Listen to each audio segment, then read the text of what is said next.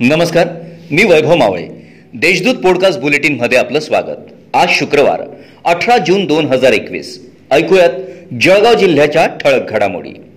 पुणे आर्थिक गुन्हे शाखेने गुरुवारी पहाटेच कारवाईचा दुसरा दणका देत जळगाव शहरातून भागवत भंगाळे संजय तोतला तर जामनेर येथून राजेश लोढा छगन झालटे भुसावळातून आसिफ मुन्ना तेली तर पाळधी येथून जयश्री शैलेश मनियार यांना ताब्यात घेतलंय.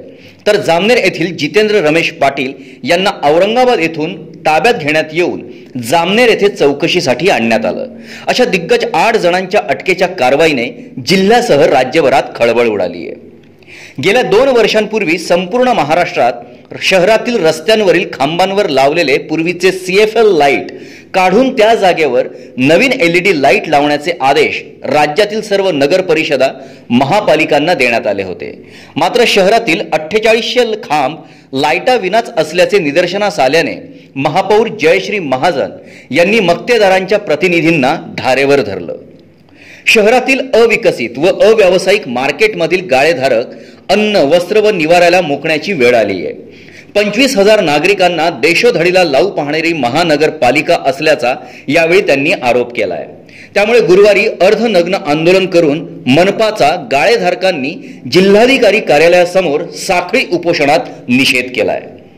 जिल्ह्यात गेल्या दोन दिवसांपासून पाऊस पडत असून आतापर्यंत जिल्ह्यात एकोणपन्नास पूर्णांक नऊ मिलीमीटर पावसाची नोंद झाली आहे हा पाऊस पेरणीपूर्व मशागत व पेरणीसाठी पूरक ठरणार असला तरी तो पेरणीसाठी पुरेसा नाही.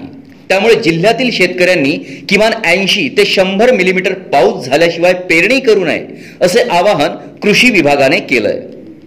जिल्ह्यात गुरुवारी नव्याने चौसष्ट रुग्ण आढळून आले असून एका बाधिताचा मृत्यू झालाय.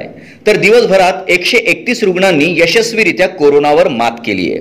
जिल्ह्यात एक लाख सदोतीस हजार एवढ्या रुग्णांनी आजपर्यंत कोरोनावर मात केली असून आतापर्यंत दोन हजार पाचशे सहासष्ट एवढ्या रुग्णांचा मृत्यू झालाय.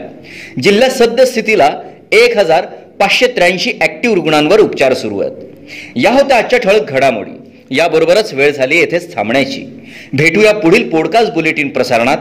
तोपर्यंत संक्षिप्त बातम्या आणि ताज्या घडामोडींसाठी देशदूत डॉट कॉम या संकेतस्थळाला भेट द्या. धन्यवाद.